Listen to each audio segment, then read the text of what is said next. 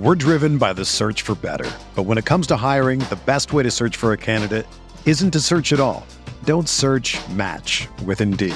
Indeed is your matching and hiring platform with over 350 million global monthly visitors, according to Indeed data, and a matching engine that helps you find quality candidates fast.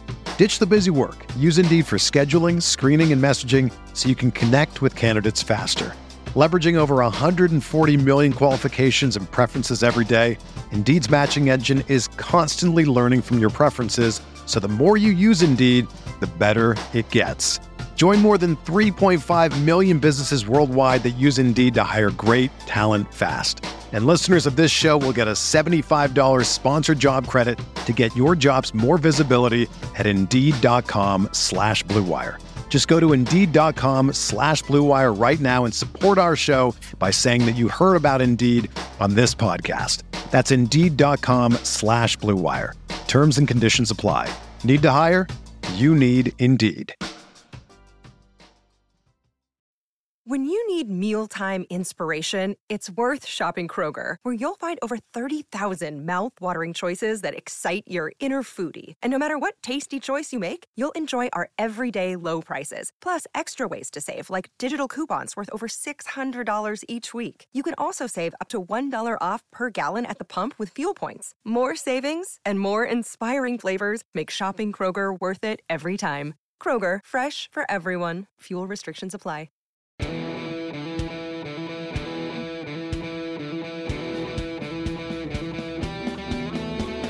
Hello and welcome to another episode of the Dauster T.O. and Fanta Podcast. It is the DTF Podcast. It is Monday, February 27th, 1207 in the PM. Right after lunch, you can see T.O. shoveling Swedish meatballs into his face if you were watching this on YouTube right now. Uh, guys, we just had what might be the greatest weekend of basketball, and not just college basketball, a basketball period that I've seen in a long time. I know it's still technically February, but March is here, baby. March is here. We had Iowa and Michigan State. Iowa came down from 13 points down with uh, minute 34 left to win a game, second biggest comeback in the history of college basketball in the final minute. Arizona State hits a 50 footer at the buzzer to beat Arizona in the McKale Center. Florida State comes from 25 down to beat Miami at the buzzer. TCU and Texas Tech had four lead changes in the final 10 seconds. San Diego State won at the buzzer. Caitlin Clark of Iowa women's basketball hit a ridiculous buzzer beater. We had Joel Embiid hitting a 90 footer or whatever that was that came right after the uh, the horn that would have forced overtime. We had Hunter Dickinson's buzzer beater. We had Rutgers comeback. So I ask you, I'm going to you first on this one, To. Out of everything that happened this weekend, what was the the most memorable, your favorite, the best? Like what what's the thing that you're sitting here like, man, that was awesome. I love that about college basketball. Um all those buzzer beaters for sure. That and at this point in the season, every one of them matter, right? I think that's that's a huge part of this, and what makes to the excitement of college basketball. The end of February, like the dog days of the season are over. Like now, there's genuine excitement. There's people they're lining up for seating, ready for conference tournaments. That's all great and good. Uh, I, will be honest, guys, though, because I, I was I was in Dayton I've never seen Dayton's home court advantage. And Rob, you told me like that is that place is electric, 13,000 thick in there. And it's like every single person's on their feet for the majority of the game. That is a great venue. I, they, they ended up getting beat. George Mason, Kim English, by the way, stud, stud, yes. stud. Uh, I got to talk to him for a long time before the game, but that atmosphere, that was very memorable for me. So I know there were a lot of buzzer beaters. I watched uh, Penn State Rutgers, and it just seems like what's the guy's name on Rutgers? I'm blanking on it right now. The kid who hit the big shot against uh, Purdue and the Derek white kid. Simpson. That, oh no, no, Cam Spencer. Cam, Spencer. Cam Spencer, man, he just finds ways to make plays. Like he he went for a shot fake, didn't get it. They're going up, and he swipes it at the end. Like that dude just wins. He just wins and wins and does it like out of just toughness because he's not the most athletic dude on the floor, but he's tough. He makes shots and he defends at the end. A great weekend of games, but the most memorable for me has to be that Dayton environment. Yeah, it was that's, awesome. that's a bucket list arena for uh, for all real college basketball. Worth, got to get there. I mean, point. worth it. Yep. Worth Fanta. it. Worth it. Fanta, what stands out for you? The Desmond Cambridge 60 footer to save Arizona State season change Arizona State's season. It is the beauty of college basketball. that this late in the year, fellas, one moment could change it all. Right. And if Arizona State hears their name call on Selection Sunday, you're not going to have to ask anybody, not just us three, but anybody in the country. If somebody says, well, uh, how did they make the tournament this year? A 65 footer. Uh, a 65 footer. That's incredible, guys. And, and this is where, and I don't want to go too long on this, but this is where college basketball versus college football is so different. And it's why college is awesome. Because if the comparable to Arizona State had a Hail Mary touchdown pass, it would live virally and it would be kind of cool uh, for, for football, but it wouldn't end up mattering. It would be what the one bowl game versus another for that middle tier team. Mhm. Instead, now we're talking about a chance to dance, a chance to punch your ticket, and then you never know. What do we say this time of year? Just find a way in. Just find a way into the dance. And that's just it. During a time of year where it's so easy for the committee to say, here's why they shouldn't be in, Arizona State gave the committee a reason why they should be in on Saturday. And it came to the tune of a 60, 65 footer. Mhm. The best part about that shot, I don't know if you guys have seen it. There's a video of someone that had a, their cell phone recording it from right behind the Arizona State bench after the shot went in, and the shot goes in, and Bobby Hurley turns around to the crowd and does like the DX suck it. to the crowd. It's just like Bobby's a wild boy, man. That was awesome. Um, so to me, the thing that that that I that was a that was an unbelievable shot, and there were a lot of unbelievable comebacks and and, and incredible moments. Like this is what makes college basketball so beautiful and such a the, why I love it so much. Like it it always days like Saturday are why I'm like, wow, this we're we're so lucky to do this for a living and be able to make a make a living doing this. But the thing that stood out more than anything else was the Fran stare down, the Fran McCaffery stare down. Did you guys see this? Where he just stares down a rep for like a minute, right? When they're down by 10 with a minute and 29 seconds left. And then it sparks this team to a comeback, to one of the biggest comebacks in the history of Division One college basketball. That's not an exaggeration. The Nobody, comeback- nobody saw him do that on his team. I guarantee you. Everybody's in the huddle and they're just like, "Dude, what is Fran doing? he needs to be reined in. Fucking idiot. He man. is acted out this year. That was that was crazy. That was class. I don't know how he didn't get a technical foul, but you go from that stare down to the the second biggest comeback in the history of Division One uh, Division One college basketball to win a game, and I'm just like, what, Yeah. what is going on? What is in the water in Iowa right now? How is this happening? It's true. Well, Terrence Oglesby would tell you what's in the water in Iowa because he's obviously gone down that road before with them. Uh, but but here's the thing. Piss and vinegar. Yeah, right, right. I had I had uh, I- I had a meal with a couple of officials last week. All right, and I will not name them, but but just just talking with a couple of refs, and they said, "Look, man, we're far from perfect. You know, we make mistakes. Okay, it it happens. All right." But they said, and and I'd be curious to get both your thoughts on this. They said, I don't know what it was with COVID. You know, people stuck up in their houses for two years or whatever. But goodness gracious, the, they said the last two years of emotions from fans, fans who think throwing stuff on the floor is okay, from coaches. Coaches, they're like, we can't reason with some of these coaches. They'll do some of the weirdest stuff we've ever seen. The, the McCaffery stare down being a prime example of it. And even the players, like it, it, it, it's, I, I do agree. The last two years, and particularly here now, even more so this year, I feel like just with all the home atmospheres and stuff, Sure. We're we are witnessing some like wild things happen in college hoops, and and we're even witnessing at least once a week. It feels like even at a low or mid major game, there's an end of game scuffle or fight or or extracurriculars or stuff. Well, on Friday night, Sean Miller and Shaheen Holloway did not shake hands at the end of the game. Uh, the game I was doing in Newark, and there was there was meaningless extracurriculars that happened. Now, some of that just happens normally, but I do feel like emotionally, not to go super deep, but refs were saying things are crazy. This season's been crazy. The atmospheres are nuts, but we're seeing behavior. I mean, we got Bobby Hurley doing this and Fran McCaffery staring down officials. What is going on?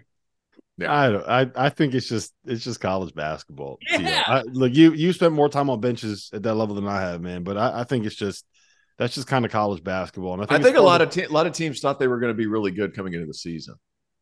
Uh, because the because of the extra talent.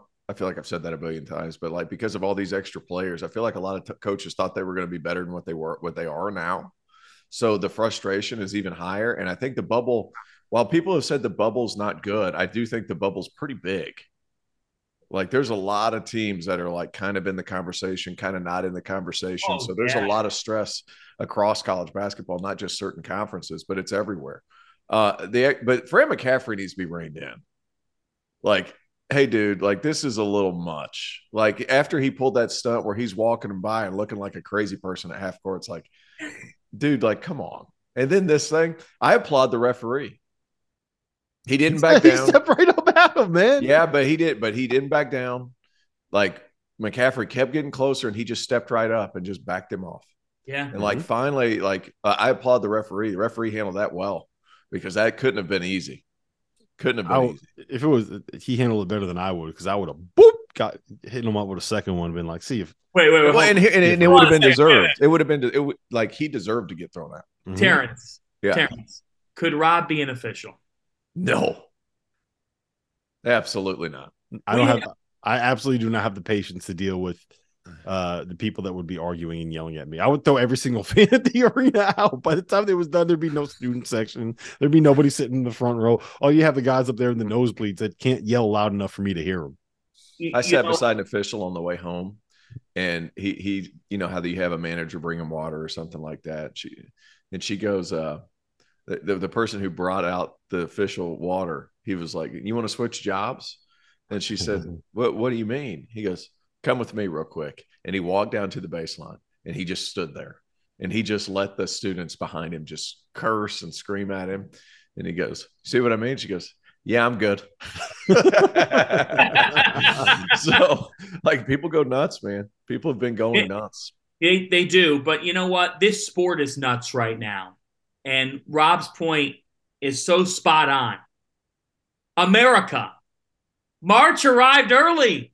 Yeah. College basketball is fantastic. It's here, baby. It's here. It is It's March. fantastic. And I think it is the perfect testament to the sport that the best weekend of the regular season was the final weekend before the best month of the year. Momentum in college hoops could not be in a better place. You say NIL's going to kill it or hurt it severely, or the sport's not the same, or it's dying, this, that.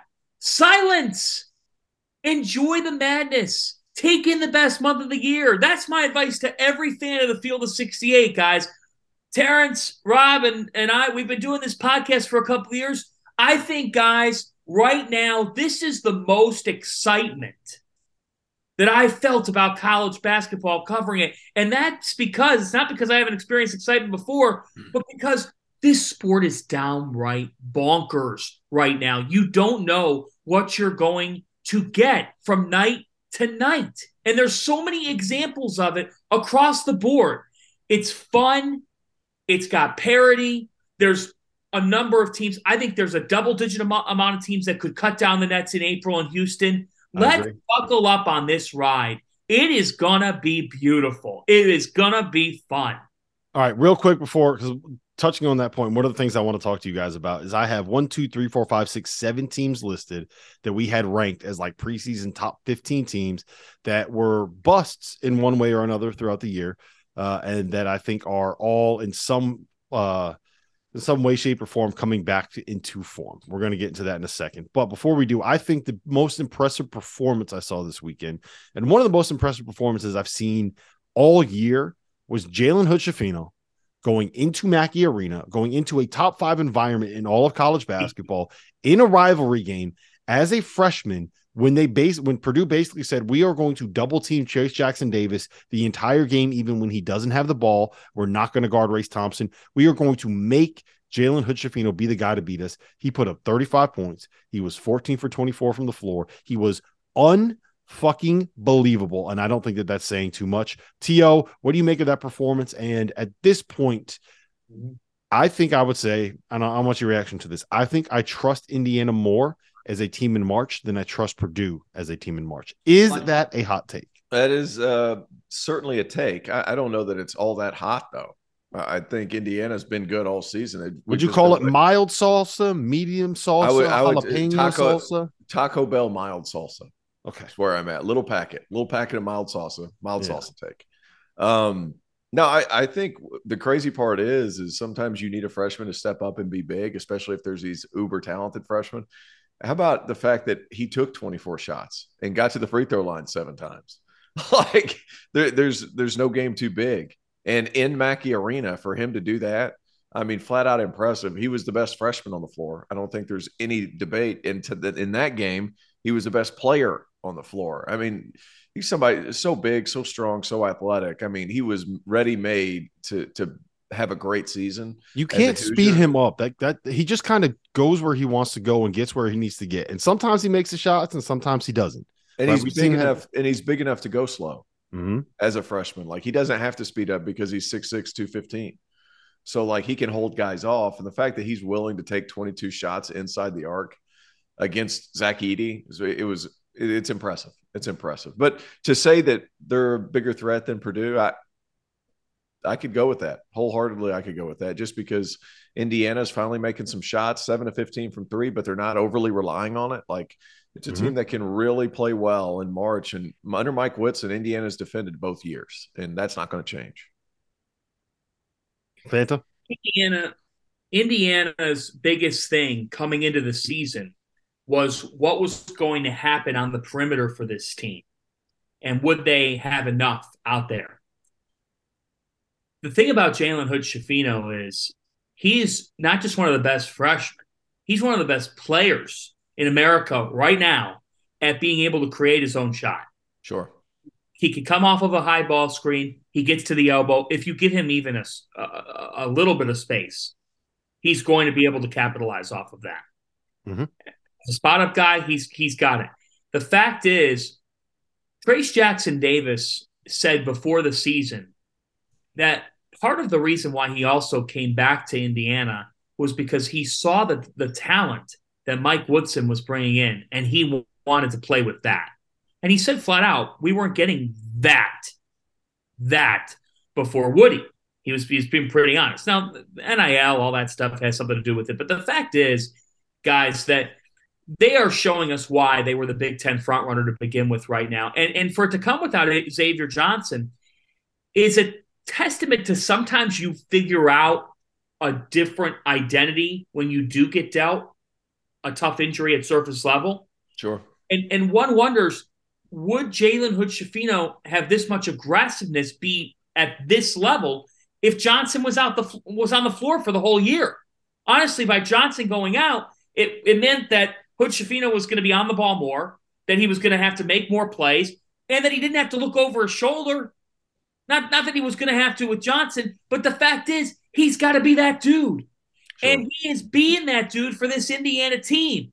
He is the perfect blend with Jackson Davis. And now they have two guys late in the game that can go get theirs. And the fact is, we've also talked about, Rob, a lot of these teams with elite post players. Okay. But who, but at the end of the day, a post player typically isn't the guy with the ball in his hands with 10 seconds on the shot clock. And if he is, they're setting him up there for a look now they've got multiple ways that they could beat a defense. And Hood mm-hmm. Is becoming that. He has become that guy. He is one of the more dangerous playmakers in all of college hoops heading into March. And to do that at Mackey Arena, guys, 35 points, 14 to 24 from the floor, add seven rebounds as well. That was cold blooded. IU is a dangerous team. They, they haven't made a Sweet 16 in seven years. I'm thinking more than Sweet 16 for this team if they play their best because they've gotten better defensively as the year's gone on. Now, the biggest question is when Johnson comes back, will they be able to have everything still in place? Mm-hmm. Well, I'll, I'll tell you this when it comes to the NCAA tournament, I can almost assure you that I'll have Indiana going farther than anybody else. I think I'm probably going to have them in the Elite Eight. I think I feel comfortable enough penciling them in there. Uh, they got multiple guards. Trey Galloway to me, I said this last night on the show. He's the most quintessential like white Indiana dude that I think I've ever seen play basketball. Yeah. Um, yes. And look, if you think I'm wrong, I'll tell you this much: you can go to play runyourpool.com backslash field of 68 we are hosting a bracket pool guys. We are partnering with run your pool uh, which is the home of competition where you can bring sports fans and their friends together to connect and to compete. They have over 50 types of games guys on Run Your Pool. Um, it's a one stop shop for sports gaming. There's more than 2 million players uh, in their database, and there's no better place for you to run your bracket for your friends, your family, your office, your whatever. There is a reason why we are partnering with them and we're doing it through Run Your Pool. It's the best that you can get. Um, we are going to have a poll up there. I told you the link. It's going to be linked in the description below. We are giving away $1,500 in cash prizes. $1,500. 750 to first, 300 to second, 200 to third, 150 to fourth, and 100 to fifth place to jump in there and prove that you know ball better than me, better than Fanta, better, better than TO. Everybody from Field of 68 is going to have a bracket in this pool. I'm making you guys do, do it. Can staffers win? Not not this prize, but I am going to put up my own money to whoever wins from the Field of 68 crew. Oh right? So you God. can't we can't have you win one of these prizes, but I will make sure that the, whoever wins from our crew will uh will will be getting some kind of reward. I'm so, so excited. I'm excited. I can't wait. I, hold on, hold on. Let me finish. I got to finish the ad read. I got to finish the ad read. So head over to play.runyourpool.com backslash read. Yeah, backslash field of 68. Get your picks in when the brackets are live. Remember, that will be Selection Sunday, March 12th. We also have a big uh, Selection Sunday show coming up. We're going to promote that a little bit coming up here. Last thing I'll know run your pool. You don't just have brackets on there, you have Survivor, you have head to head games, you have pick X games, you have squares. You can change the way that you do scoring, you can customize uh, how you are going to have specific rules in your brackets.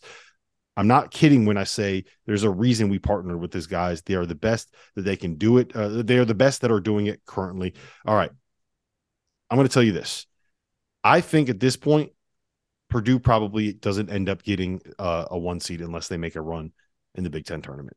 I've kind of come around to the idea that UCLA is better than them. Is that is that a crazy take? Is that something where I'm I'm completely no. off? No, no. Let, let let's be candid here. Purdue hasn't played like a top 10 team in three or four weeks. Mm-hmm. Top 10. I just saw the AP top 25 as we're doing this podcast. They're ranked fifth. They don't deserve to be ranked fifth. They don't deserve to be ranked fifth. Okay. They've lost four of their last six games. They've lost uh, three of four. They've struggled. They've struggled a ton. Mm-hmm. And the reason being, guys, is against Indiana in two games, Purdue has shot 11 for 41 from three the, the, the freshman duo, as strong as they were to start, they've hit a wall. They've hit a wall that freshmen can hit. Braden Smith and Fletcher Loyer have been tasked with a lot. A lot. No, hold on. On on that point, Tio, one thing that I uh, went in talking with Painter when we went to, to Indiana, one thing that he said is that the freshmen, it's not that necessarily that they've hit a wall, it's that like the the grind of a Big Ten season and the level of practices that you have and the physicality can kind of wear on a freshman that isn't ready for it and maybe isn't physically adjusted to that level yet. I know Fletcher Loyer's got a little bit of a, I think it's like a just a calf thing. It's not a serious injury, but it's just been bothering him for a while. Braden Smith looks like a guy whose legs have kind of left him. And I think part of that, correct me if I'm wrong here, is once you get into the season, you're not you're not working on developing your leg strength anymore. It's just kind of like, okay, we got to get through it. You're not doing leg days. You're having off days when you're not playing games. Is there is there anything to that? I, I remember towards the middle of February into February, my freshman year, guys got tired. I think in large part that's not uncommon, but everybody's tired. So not really sure we should make excuses or not. Yeah, I, I also think it, I love the answer. I mean, I, yeah. was like, "Get your ass in shape. What are you doing here?" Huh? Uh, no, it's no, it, well, no excuses. Play like a champion. With with freshmen, it's harder because they just haven't been a part of it. They're not used to this. Like their state tournaments are now. They still have two. They, they still have two games left in the regular season before they hit Big Ten play, and then they hit you know NCAA tournament. So the the length of the season is different. That's the biggest I mean, we all hear about rookie walls with the NBA. There's a freshman wall too. I, I think it's right around that mid February point. I, I think so too. I mean, that's exactly what my thought process was with this hmm. situation. And I also think, you know, here, here's the thing.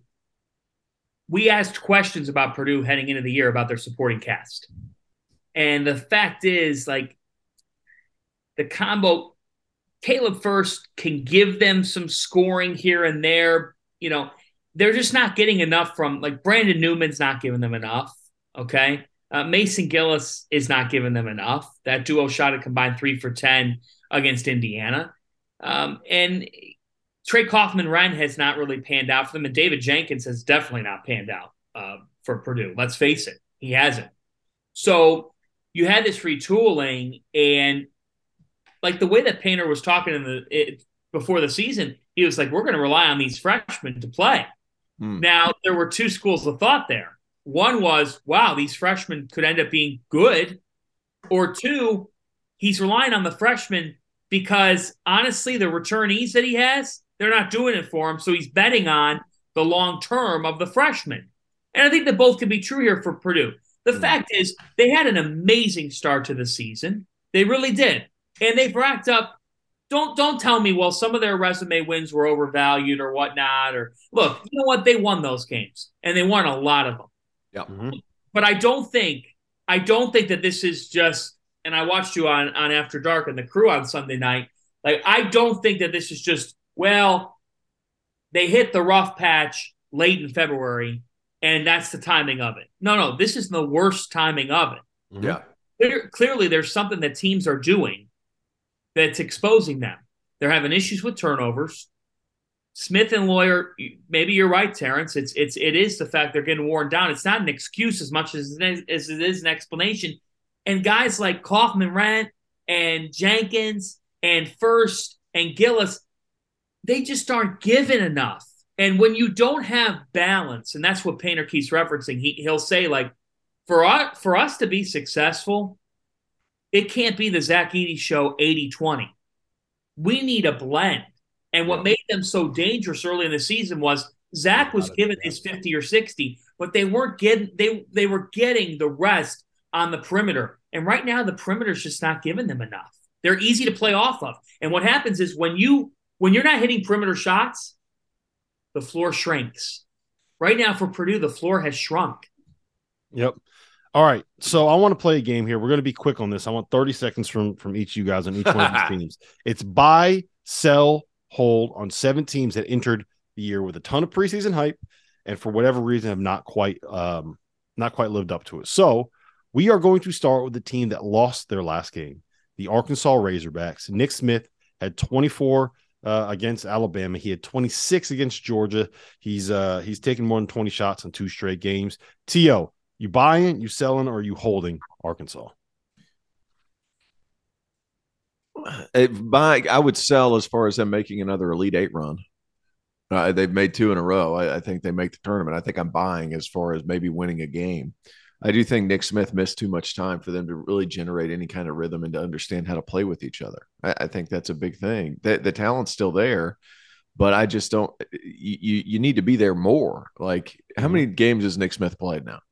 Can't be too many. Six, I want to say. Let me yeah, he's played six games, and we, we're going to expect him to come in and and be a dude from for that team on where they've kind of generated a rhythm with Ricky Council and Anthony Black Nick Smith's played 10 games. He started seven, and they've been spread out. I, I think I'm selling. I think I'm selling. Fanta? I'm buying. I, am going to disagree with Terrence because of the talent level and because I still trust Muss in the NCAA tournament. At the end of the day, that's a team that athletically, talent wise, the firepower, can they win multiple NCAA tournament games? The answer is yes, they can. Yes, they can. They they might not fully know how to play with each other, and and I'm with you, To. I think that that's concerning because Smith, as great as he is, it takes away from the overall. there it is. It Muss we trust Suey. I need one of those. It must. It must. In Muss we trust. I, I'm I'm in. This is what he does. He he lulls you to sleep. He tricks you. He makes you think that they aren't any good. And then they get to the tournament, and he's got a bunch of guys that can win one on one matchups. And he's the best coach in college basketball at scheming ways to get into those specific one on one matchups. Nick Smith, Anthony Black, Ricky Council can all go win you a possession. So I'm in on them. Uh, I think that they will be a Sweet 16 team, depending on uh, kind of where they see in the bracket. Um, next, the other team in the SEC that's making a run, Kentucky, Fanta. How do you feel about your Wildcats, you had them as the preseason title favorite. You said it. You said they were number one. You thought they were going to cut down the nets. Where do you feel on them now? I think they could make a Final Four. Fine. Fine. Love them. Love the way they're playing in recent weeks. I, I was very upset with them, but I do think they could be this year's North Carolina. They've got it clicking. And the way that Cason Wallace and Chris Livingston have both come on, I think Wallace is one of the more invaluable players in the sport. He does everything for them. When Jacob Toppin is giving them double figures production, he opens up another layer to that offense. They're long defensively. They've now figured some things out, and maybe being against the wall was the best thing that could happen to this team. I'm buying the Wildcats. T.O.? I'm buying. I think some of the lineup changes that have happened for Kentucky just as a result of the guy getting injured and then them having to being force fed different lineups and then realizing, oh, hey, this this this works. Uh, I, I think that certainly helps. Four wins in a row against you know, t- four teams that are in the top 70 in KenPom, I'm not mad at it. Mississippi State, Tennessee, Florida, and Auburn. And they didn't just beat Auburn, they throttled them. And I realize Auburn's kind of trending in the wrong direction. All of that being said, you still got to do it. I'm buying Kentucky because of some of the lineup changes, and uh, they're bigger around the perimeter because of them. Yep. It's the first time this year that they've beaten the absolute breaks off of somebody since they played Louisville on New Year's Eve. So I, uh, I too am back in on uh, on Kentucky. They're getting healthier. Like CJ Frederick is kind of getting back. Sahvir Wheeler has missed some time. Cason Wallace missed a game. Um, I'm I'm I am in on the Wildcats. Fanta, Big East. We got two of them we got to discuss. I'm going to start with the Villanova Wildcats. Everyone knows how good Villanova has been. Uh, they were not great this year. Part of it was because Cam Whitmore missed some time. Part of it is because they just got Justin Moore back, but he had 25 in a win at Xavier. He had eight assists, zero turnovers when they put up 80 on the best defense in the Big East in Creighton on Saturday. What do you think about these uh, Kyle Neptune's Villanova? I'm not going to be an idiot. All right. I'm not going to sell them. I ain't going to hold them. I'm certainly buying that they could storm the garden and win the Big East tournament. And the way that the draw could pan out for them as the sixth seed in the tournament could end up being a good draw because it looks like UConn's going to be in the four or five game. So then you would avoid Connecticut and you would potentially get Xavier or Providence. Villanova beat Xavier on the road last week, and they're they're they were right in it with Providence. Okay, twice. They're in position here, guys, and Moore has he's figured it out. It's it reminds me of the Dark Knight Rises when he's when he's uh, in the pit of misery and he's just working. He's working. He's working. He's working. Well, now Moore's got it. Eric Dixon is a is a beast. He is a he has become their latest case of post player development, and he is something else. He could shoot the three, he could back in, and he's just a tank physically. His I'm calves, lying. his calves are literally the size of Christmas hams. He's yeah. got the biggest calves in in human existence. Fine. I didn't have much stock to begin with, so I'm just going to hold on to the stock that I do have. I don't think they're making a tournament. I think if they make the NIT, they could win the NIT, but uh, that's about where I have them. Yeah, I, I, don't think that they quite have enough to win the four games in four days that they're going to have to win to be able to win the Big East tournament. But Fanta, I think we're going to be watching them on Friday night. I think they are better as a six seed. I would probably pick them to beat either Providence or Xavier in the uh, quarterfinals of the Big East tournament. That would be the 9:30 game on uh, Thursday night, correct? Yeah, are, yeah. Are you kidding me right now? I mean, the Big East tournament, and it's gonna be and nuts. Obviously, I'm close to it. Rob, you're close to Terrence. You've been close to it, but we we do cover the whole sport. And people sometimes say you've got an agenda, you've got this. Let let's let me just be totally clear here. This is going to be the best Big East tournament that we've seen since realignment. We're driven by the search for better, but when it comes to hiring, the best way to search for a candidate isn't to search at all. Don't search. Match with Indeed. Indeed is your matching and hiring platform with over 350 million global monthly visitors, according to Indeed data, and a matching engine that helps you find quality candidates fast. Ditch the busy work. Use Indeed for scheduling, screening, and messaging so you can connect with candidates faster. Leveraging over 140 million qualifications and preferences every day, Indeed's matching engine is constantly learning from your preferences, so the more you use Indeed, the better it gets. Join more than 3.5 million businesses worldwide that use Indeed to hire great talent fast. And listeners of this show will get a $75 sponsored job credit to get your jobs more visibility at Indeed.com slash BlueWire. Just go to Indeed.com slash BlueWire right now and support our show by saying that you heard about Indeed on this podcast. That's Indeed.com slash BlueWire. Terms and conditions apply. Need to hire? You need Indeed. No, I 100% agree. And for people that like, look, I know I I love the Big East. Fanta, frankly, does work for the Big East, right? T.O. is a certified and adopted Big East guy. He is one of our New England brethren now. I know he's got an accent. I don't care. He is hashtag one of us. We yeah. just love the league, man. I, I love college basketball, period. But I have a special affinity for the Big East. Uh, and I think the new iteration of the Big East is living up to it. Speaking of which, UConn, T.O., talk some sense into me, man, because I'm starting to get into that. You know how sometimes I get in that mode where I convince myself that something crazy is going to happen, that something unbelievable is going to happen, and I'm starting to get a little bit ahead of myself. I'm starting to get a little too big for my britches. I'm starting to sit here and think like, okay, you know, hmm. I'm just imagining Danny Hurley on top of ladders cutting down nets. Talk some sense into me, please. Buy them, buy them, buy all that. Take it all to the house. Put it all on that, just like a lot of people put it all on Bitcoin. You know what I'm saying? CZ Binance. That's what you should do. Buy all of it. Buy all of it. I like I like this UConn team. Here's the thing: they also hit their rut at the perfect time to hit their rut. Yep. From January 11th to January 25th. But it helps sometimes whenever you hit a rut like that, it expedites your figure out process because you lose a bunch in a row and then you have to scramble to figure out what's going on just to save your season. Well, they've certainly done that. Six out of their last seven and a couple of them are cupcakes. There's no argument there. But to beat Marquette, to beat Providence, both at home, mind you, still like that team. And they're still huge across the front line. Jordan Hawkins is still, I mean, he got a little banged up in their last game, but they're still there. I, I like this UConn team. They're big, they're switchable, they're physical, they board like best offensive rebounding team in college basketball. There's mm-hmm. a reason that they're that they're going to be in the mix in every single game it's not past me that we uh, see them in Houston. I think they're that good. I'm buying them as well, and the reason being how much Jordan, money you got over there, Fanta? Well, I've got a lot. I, yeah, you're you're buying all of them. I, I, t- I bought. He's writing this one off for uh, the the Big East has been paying for what he's buying for Villanova and UConn. Don't get it. Don't get it twisted. Okay, it's not coming straight out of Fanta's pocket. Well, look, I, I am it's all relative but I am buying you. we got him flustered, Yo. We did it. We finally yeah. got Bennett flustered. got to buy him. It, it took us four months, and we finally got him flustered. Two years. yeah, right. I am buying them, uh, and the reason why I'm buying them because Jordan Hawkins is a first round NBA draft pick, and yep. in my opinion, and Adama Sanogo just keeps on churning out Adama Sanogo results. So when you have two players that are that great, and Tristan Newton has figured it out here over the last month, that's just it when they hit their rut, they were getting no point guard play. In fact, the yep. point guard position was hurting them.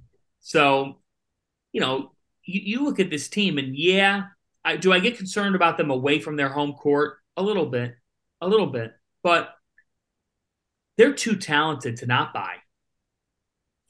Plain and simple. And, and if the good, the good news is the good news is they're going to be playing a home game in the Big East tournament for uh, for three straight days. So that's always a positive. And if they end up in the East Regional, uh, Lord willing, they'll be playing home games in the Sweet 16 and the yeah. Elite Eight. Last and time they did that, you know what happened? Last time they did that, Shabazz beat Iowa State.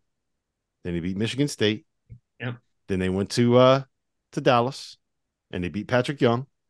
Then they beat Julius Randle and Kevin Ollie cut down the nets. Listen, I could spend an hour literally talking about the changes in UConn. I'm not going to do that here. I did that on the Top Dogs podcast on the Field of 68 Media Network. If you want to hear me ramble for an hour about how UConn has figured it out, go download that episode. All right, we have. uh I'm going to go to the ACC here, and To. I'm just going to. I'm, I'm going to ask you both of these teams, right? Duke, North Carolina, combined right? Are you buying both of them? Are you selling both of them? Where do you stand on the Blue Bloods down there on uh in in um in North Carolina. I, I have to lump them together. No, just like just talk, let's talk about both of them as a group. I, am selling North Carolina because guys are they. I don't even think they care all that much. I know they just had a decent performance here here lately against uh against Virginia, but like that's their first quad one win all year. Like, do they really even want to be there? It doesn't really seem like that's the case. And while everybody's like firing them up, like, you know, icing on the cake of their resume, they 0 and 9, and then they 1 and 9, and that's magically going to change a bunch of things. Uh, I, I still think that they're going to find a way to end the tournament. I know Fanta not at Fanta's party, but I, I still think they're going to find a way just because they are who they are, and there's no middle ground. There's no bubble with Carolina. I think I've said that a million times. You don't agree with me? Talk to Randolph Childress. North Carolina is going to figure out figure out a way to get in the NCAA tournament. I am buying Duke though. I am buying Duke. Four in a row. They lost two, uh, both away games at Miami, at Virginia, and then they're back rolling again and Scheyer is starting to figure hey, it they out. They would have won 10 out of 11 if one, that foul called on uh, against Filipowski in John Paul Jones Arena was correctly awarded a foul on Filipowski. That was bullshit. And two, if Kyle Filipowski getting punched in the neck would have been uh, called a flagrant, which like I think they probably got that one right, but it could have gone the other way. If that happened, they've won 10 out of the last 11. And we were having an entirely different conversation about Duke from a national yeah. perspective. Yeah, Fanta, they're, they're good. Got anything to add? I'm selling Carolina. I know, shocker, right? Uh, I think that they will. Got to make your money back somehow. You bought everything else. Yeah. well, yeah. I mean, hey, the ACC is a great thing to just sell away. I mean, come on, Terrence. Terrence is giving me all this crap that I've bought everything. Terrence, I was waiting for this. This was, you were, you were waiting for your time to shine. The ACC. Yeah, I don't need. I don't need that. And, and, and as for Duke, uh, I'm going to hold. Okay. I'm going to hold. I like them. I still don't love them just because I think there's so much on Jeremy Roach that if he has an off performance, I get concerned about what they are on the perimeter. North Carolina will lose this week. They will lose a game this week. They're not making the NCAA tournament. They're I not have, I have a very hard time disagreeing with anything that you guys said there. We're going to talk about the ACC. I'm going to let Tio have uh, say his piece, but before we do, Michigan They've won three in a row. Hunter Dickinson hit that game winner. Um, they've won six out of their last eight. They probably have to win at Illinois and at Indiana this week to be able to get to the right side of the bubble. Fanta, you've bought everything. Are you buying the Wolverines? No, I'm selling. I'm selling. They they beat a a very very average bubble Wisconsin team on Sunday. Like let's not. It, it took that shot from Hunter Dickinson to beat Wisconsin on your home court. Great shot, man. But I just don't think that they've got enough. The, the, when when Jaelin Llewellyn got hurt and was going to miss the rest of the year, you know that that type of transfer has impacted their backcourt for the positives. I think of uh, what Mike Smith a couple years ago. There are others. Uh, they just don't. They they don't know what they're getting game to game from their guard play. So for that mm-hmm. reason, I'm selling the Wolverines. Yeah, I don't have much of an argument. People around Hunter Dickinson is obviously an issue. I, I will say I think the Wisconsin win, Wisconsin's tough to beat. Like I, you know, whether or not they're really good this year, it's it's a moot point. Just their style of play, it's still a hard win to get. Uh, the Rutgers away game is um, that's you want to talk about having to, you know, fend off the crowd like at the rack. Like that's not easy either. And their defense held Rutgers, who's not offensively gifted, caveat to 45 points. Uh, they're playing better. I just think like the entire body of work, like it just might be too much to overcome. Yeah. I, I do think that they have uh, if they can get these two wins, then I think that they're going to be dancing. And I think that it's promising that Kobe Buffkin and Dug McDaniel have played a lot better in the absence of Jett Howard. Uh, sure. I don't know if that's a coincidence or that's just guys stepping up in the right moment. Um, but I'm I'm willing to hold on them until we see what happens this week. Because if they beat Illinois on the road and they beat Indiana on the road, one thing that we've seen Hunter Dickinson do over and over again is uh, show up when the lights are brightest. So I, I would not be surprised there. All right, last thing that I want to talk about, and then we can get out of here. To I need to know what the hell is going on with your league, man. I need to know what the hell is going on with the ACC. Here's what happened over the weekend. Clemson beat NC State by roughly 8 million. I don't know what the final score was. You didn't need to watch it after about the first six minutes. They won by a million. Uh, UNC beats a Virginia team that has now lost two in a row. They got beat by 15 at BC and that hasn't scored more than 63 points in like three weeks. They look bad right now. Duke looks like they might be back. They're smacking They're smacking pretty good Virginia Tech teams around. Miami was up by 25 at home against Florida State with a chance to move into first place in the ACC, blew that lead, gave up a game winner, which means that the Pittsburgh Panthers are sitting all alone in first place in the ACC on February 27th with exactly one week left of basketball in the regular season. Is Jeff Capel going to go out here and win an ACC regular season title? What the hell is going on in the ACC, TL? Please. Yeah, I, th- I think he is. I think he is going to win a regular season title, but I, I think the ACC is still pretty good. Like the, the non conference kills, it's the same thing as last year. The non conference kills you. And I think the ACC is good. I just think the wrong teams are good. And that's what's hurting them as far as their outlook from a lot of people that cover college basketball. They're good. The wrong teams are good. Like North Carolina and Duke, we're still setting up promos for them. Nobody really cares all that much because Carolina has been wildly underwhelming and Duke is they're still trying to figure it out but it's still it's lost its cachet a little bit so people aren't as eager to turn on the television to watch ACC basketball the league's still good Pitt's very good Miami's very good Virginia's very good guys I've I've covered Clemson 2 3 times and I realize I'm an alum and all that nonsense but like they look like a tournament team whenever you watch them in person I don't think it's really up for all that much debate that's a tournament team you look at them, they can score from so many different positions. In conference play, they've guarded their butt off. They look like a tournament team. The only thing that's going to kill them are the quad four losses, which there's only two of them now because South Carolina moved up. So it's like the, the league's good, the wrong teams are good. Uh, and that's why the biggest issue is that.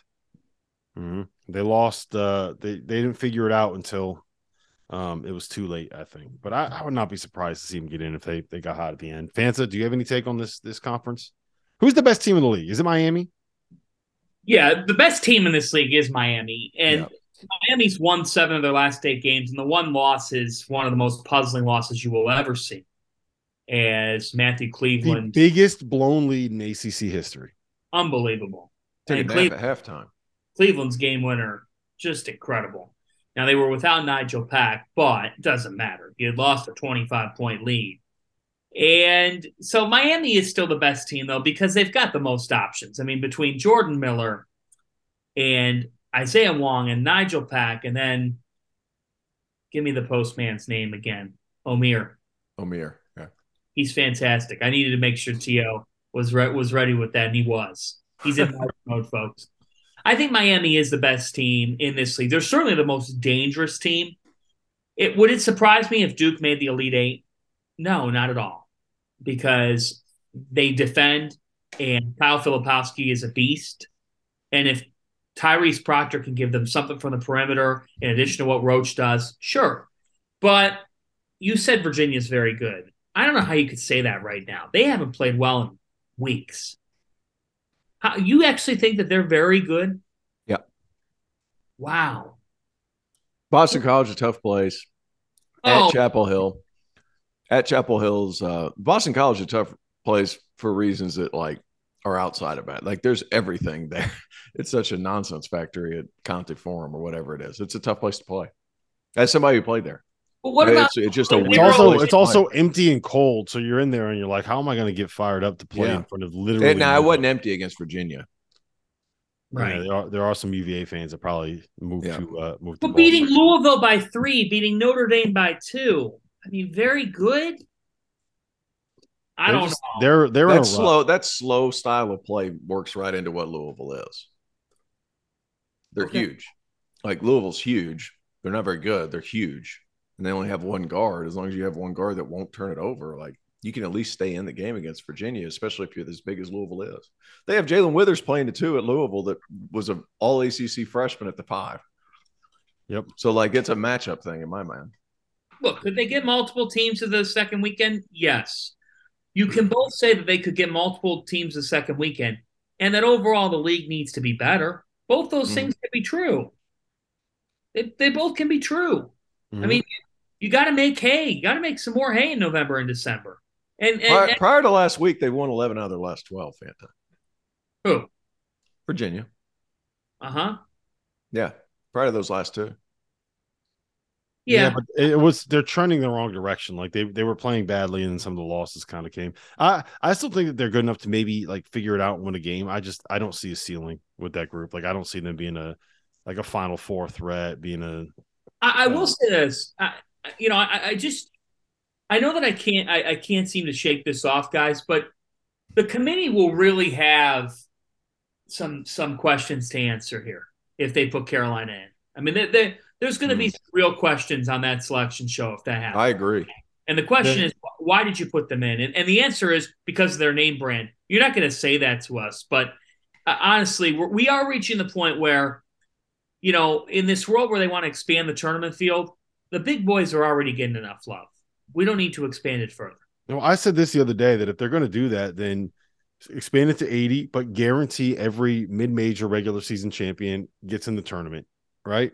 Guarantee every mid-major tournament champion gets into the tournament. And if you win both, then you don't play in one of the playing games. You're automatically into the round of I'm 64. not, I'm not mad at that. Yep. All right. Speaking of which, real quick, then we're going to get out of here. The one mid-major conference tournament that you are the most excited to see uh, this week. It's happening. It starts tonight. We got Queens College and, and I think it's Queens and Presbyterian or whatever it is. We got we got conference tournament action in the Atlantic Sun starting tonight, guys. If by the time you're listening to this, there's probably a, a conference tournament game going on right Yeah. now. Fanta, who do you like? Who do you want to see? It's going to be crazy. There's there's so many good ones. Uh, and as I open this up and take a look, you know, gosh, I've got our full chart on on the field of 68. Uh, I I'll think go first while you think about it. The one Arch Madness, Arch Madness for me, Missouri Valley. Missouri Valley, It's always great. the league's been stacked. Um, Bradley has had a terrific year. Drake's got star power as well. Northern Iowa's finally getting healthy here. Uh, it, it's it's really a fun, fun league, and I, I think that there's any of five or six teams that could end up winning that conference. Arch Madness should be really, really good, and and uh, don't count out Southern Illinois or Belmont. Belmont uh, is a dangerous team as well, and Indiana State's had a great year this year, a big leap. So I'm excited to see who wins Arch Madness because whoever does can absolutely win a tournament game. You- You're sitting here and you're willing in the year of our Lord 2023 to doubt Field 68, uh, former Field of 68 um, commentator Steve Prohm in Murray State. You're willing to doubt the racers? Fanta, you do that at your own peril, my good sir. They're in there. I, I, I will. I'll eat my words. I will absolutely eat my words if Murray State doesn't come out on top of of Arch Madness. But I really like that league. The quality of playing it is good. There's some really talented players. I was watching uh, Bradley yesterday, and and uh, I love the the offensive concepts in that league. Make it very fun to watch. Yeah. So Yep. Ar- Arch Madness is highly underrated. I've heard that St. Louis is just wild during it. So I'm excited to see that play out. Who you got, Tio? Uh, I could selfishly say the America East, just because I'm going to be calling that championship game. I'm really fired up about that. Hey, Tio, I told you, Shameless I told you my, I told you my buddies are are like they're unbelievably fired up for the fact that you're doing that. They watch this podcast. They're huge UVM fans, and they're like, "Tio's calling the game. Let's fucking go!" So yeah, you got you're gonna have a lot of pressure there, sir. Yeah, a lot of I'm, I'm with it. Bring them on. Bring them on. Bring them on. Uh, but I, I could say that. I'm not going to say that. I, I'm really interested to see if Furman, after last year's situation from a half court shot up in Asheville, uh, I was up there for that, guys. That that's such a cool venue. And those who haven't been, if you're a college basketball nut, that venue there in Asheville is perfect for a mid-major setting. Mid, it's a it's a mid mid population size city in Asheville. Uh, they have all kinds of stuff rolling up to it. The kids, they give out a bunch of basketball. The kids are, are dribbling basketballs through the street. Like it's a really cool place. But I'm interested to see if Furman's able to get it done this year. They have the talent. They went through a little bit of a, a, a early season figure figure themselves out situation, but they've been so close so many times. Uh, I, I'm curious to see if Furman can finally close it out after winning the regular season. Yep. There's uh there's two that I'm really interested in seeing. Um, one is UNC Asheville, Mike Morrell, Drew Pember. I think Drew Pember is the best uh, mid-major player that nobody talks about. People fall in love with the guards, the mid-major level, and they Mhm. ignore the fact that there are monsters uh kind of at the small ball five for a team like UNC Asheville. Um, and then the other one I want to see is uh is is the CAA because I think if we can get to a situation where you get Charleston and Hofstra playing in the with a tournament bid on the Incredible. line. Like, you guys, you guys know that league better than me at this point. Like that's those are two really good teams. Aaron Right. Estrada, baby. Oh my gosh! And Tyler Thomas, what what Hofstra got and Tyler Thomas, uh, Sacred Heart transfer, hmm compliment Aaron Estrada. They've got a kid from Brooklyn named Jaquan Carlos, who is just fantastic. Kid from New York City is their point guard. They play like Speedy Claxton. Now they're defending. And as for Charleston, I do want to give an ode to Pat Kelsey and the Cougars. Kelsey, who reportedly gets a, a thick contract extension, 1.2 million a year for a CAA coach. Thick. That is big time. I mean that that is big time. Guys, Charleston is they've got the potential here to be a giant among the mid majors for years to come. Mm. You know, that's a top 10 program in wins all time in college hoops history. They're in an absolutely gorgeous area of the country. Was just there last Thursday and could not believe what, what, what my eyes were seeing. I mean, they had 6,000 people in a 5,100 seat building for a game against Towson. It, it, it has taken off. The Kelsey movement's taken off. And obviously, they want to keep him at all costs and try to keep him as much as they can. But they got money down there. They got the sunshine of Charleston. You got the beach. You've got a happy life. And he has nailed it with this team. And if we get Charleston Hofstra, for those who don't know, Hofstra went down to Charleston and took down the Cougars. And that's why Hofstra's the one seed. If that happens next Tuesday night and those two teams meet, that is a tremendous. That game might as well be in Dayton. Might as well be a first four game. Both those teams are more than capable of winning an NCAA tournament game. In fact, I would. It, they're going to be a trendy pick. Whoever wins the CAA tournament is going to be an extremely trendy pick to pick somebody off in the first round because the talent level's there. The only downside of being the head coach at Charleston uh, for with a long term contract is that you are probably going to have to deal with Jeff Goodman quite a bit. And I, I can attest, I can, I'm, I know better than anyone. Dealing with Goodman uh, more than like once a week is uh, is not Ah. not a fun existence. Listen, this has been the DTF podcast uh, presented by Bet River Sportsbook. Make sure that you like, you rate, you review, you subscribe, you hit all of those buttons that you lo- that us podcasters love that you hit. So for John Fanta, for Terrence Oglesby, make sure you go join our pool, runyourpool.com. Check it out, $1,500 in cash prizes.